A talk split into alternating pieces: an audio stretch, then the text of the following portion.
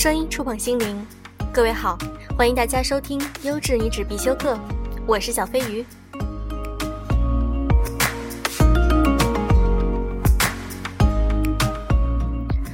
我常听到小伙伴们和我倾诉说，现在每天几乎十小时的对着电脑工作，回到家以后再打开手机，看到公众号上密密麻麻的文字，有时候会觉得很累。我很理解你们，因为我也会这样。所以呢，我们优质女子必修课微信公众号就是一个可听也可看的公众号。当你感觉疲惫时，打开我们的公众号，听到小飞鱼读给你的文章，我想，声音的触感有时比文字来得更温暖、更有力量。我们正朝着有声读物和优质文章相结合的方向努力。在公众号里，你可以听到和看到我在励志 FM 以外的一些文章和声音。快来订阅吧！只需要在添加好友中搜索“优质女子必修课”，就可以找到我们的公众号啦。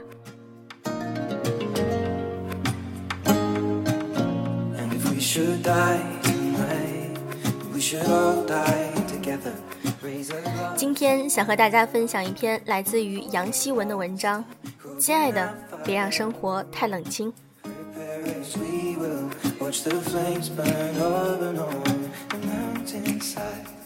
Desolation comes upon sky。do i see fire？周六早晨从健身房回家，把被汗浸透的 T 恤扔进洗衣机，冲两分钟凉水澡，跳出来坐在电脑前，边喝咖啡边打字。桌面上的台钟此时指向七点半。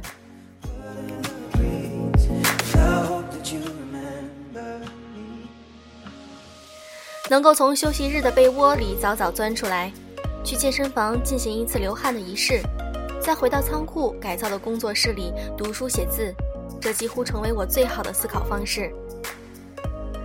半个城市还在昏睡的清晨里，六点钟开始的一天，我窃喜比别人多赚若干时辰，可以把更多内容填进生活里，让日子热闹拥挤一点。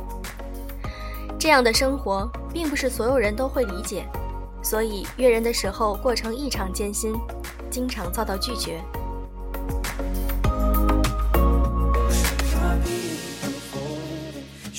A 说：“拜托，让我再睡几个钟头，这是休息日耶。”B 说：“我才不要去打羽毛球，周一还上班呢。”C 干脆给我发来一张图片，被窝里披头散发的他。床头堆满零食，剪刀手比划在眼前，条条是道的和我讲：“我就是喜欢吃着东西躺在床上，哪儿也不去，这样才觉得一天没有白休息。”所幸我还有另一群好动的朋友，无论是精神上执着着巨大阅读计划的人，还是体能上打五个小时羽毛球也不嫌累的家伙，都让我感觉到，生活就算用去浪费，也要浪费在一些有意义的事情上。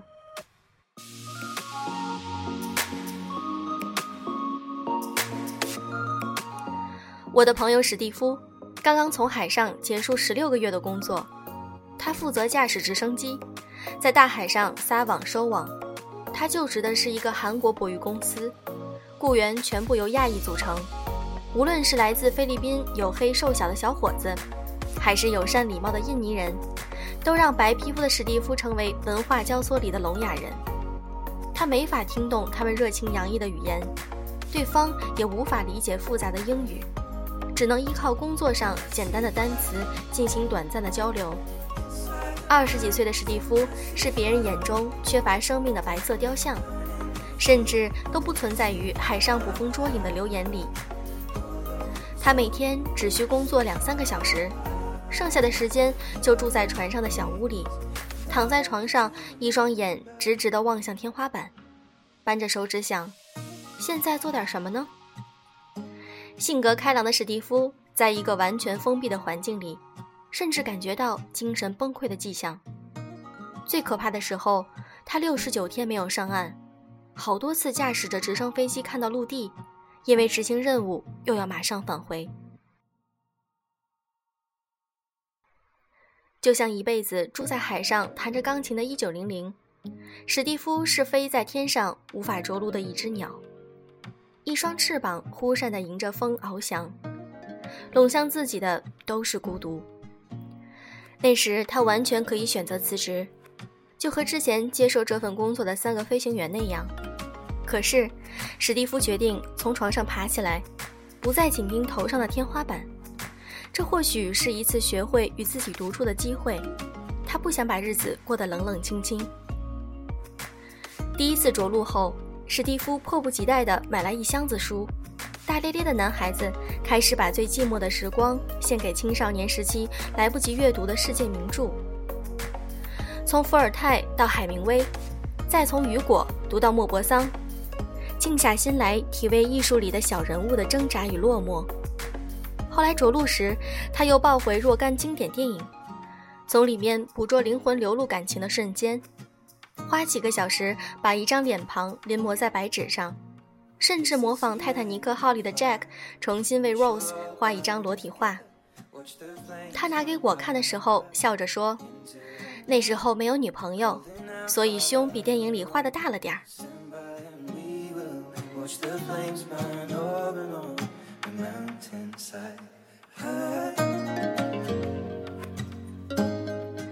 史蒂夫在海上的孤独世界里，为自己构筑了一个天马行空的领地。他捡起多年不碰的吉他，戴着耳机，每天花数小时自学法语和日文，为自己制作飞行的小短片，配上惊悚刺激的音乐。片尾写着史蒂夫，后面又俏皮地加上斯皮尔伯格。他甚至还写了一本十六个月来的工作总结。把飞行的经验和心得完完整整地写下来，郑重交给接手这份工作同样白皮肤的飞行员。十六个月与社会绝缘的时光，史蒂夫是最有理由把日子过得冷清的人，却活得像比我们这些貌似匆忙的人充实得多。我佩服他的态度，没有让生活变成一潭死水，可也深知并非所有人都像他一样。可以做一个非凡的飞行员。繁忙时在天空中做勇猛的雄鹰，闲暇时窝在小屋里做孤独的战士。我们中的大多数做一份朝九晚五的工作，是匆匆赶路的普通人，不必面对一个人的孤独，却要惦记交付月底的厚厚账单，为生活做出一番挣扎。所以很多人需要纵容自己小小的懒惰。在可以享受自由的休息日里，攒够再次面对繁琐工作的力气。可是，普通人和普通人的日子里也有大相径庭的内容。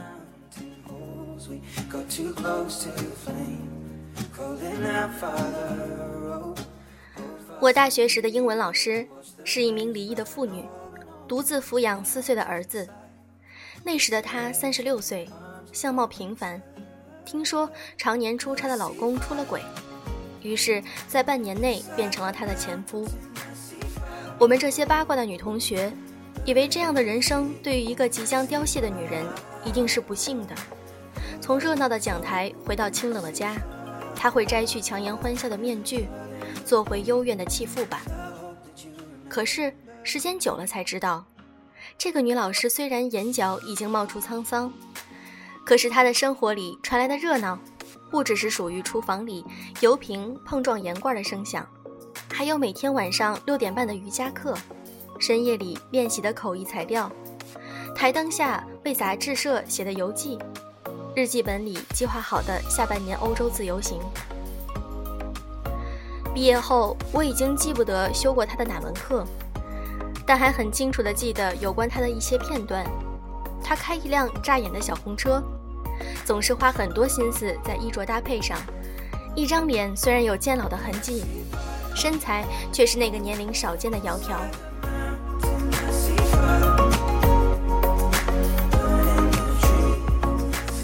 我们都窝在家里的寒暑假，他就拿着平日里做同声传译的外快，带着年幼的儿子去世界各地开眼界。回来时拿海量的照片，还有刊登在杂志上的游记。做成 PPT 放给我们看。他说：“我的人生并不欢快，但我为自己创造的快乐指数还是蛮高的。人这一辈子应该多做一些事，多看一些风景。不能只认得坐在树下乘凉的街坊四邻，也不能到了老了还走着家门口的两条街。那种忙碌充实的状态，就变成这些年来储存在我心里的生活哲学。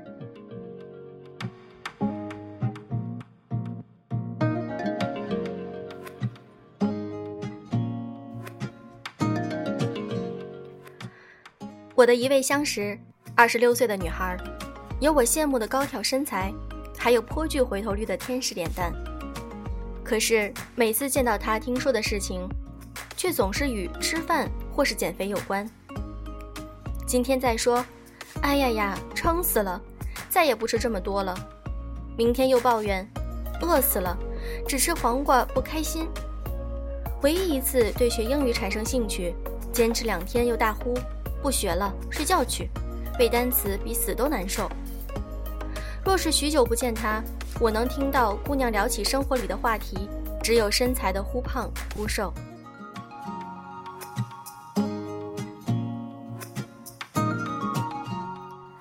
我时常好奇的想，面前的姑娘十年后的生活会不会投进一颗石子，空荡的连咚的一声回响都听不到？而今年，这个美丽的她又会变成怎样的人？那时还会不会有男孩子痴痴地望着她？生活中，我很少让自己闲下来，恨不得把每个时间缝隙都填满。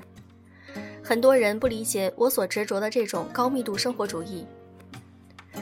每次去图书馆拉回家一箱子书，有人问我，读这么多书有什么用？打三份工的时候，有人说。打那么多工能赚几个钱？冬日里早晨六点钟去健身房跑步。有人说，你又没有太胖，那么早起床干嘛？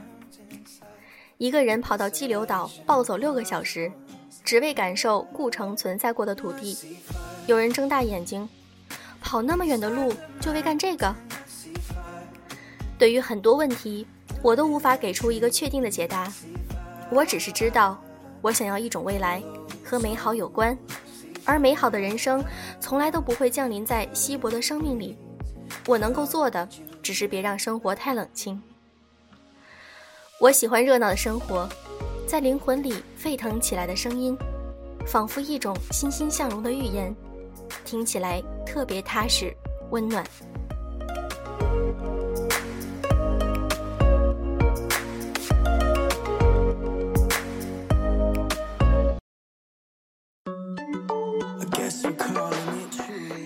今天的节目就是这样，祝各位晚安。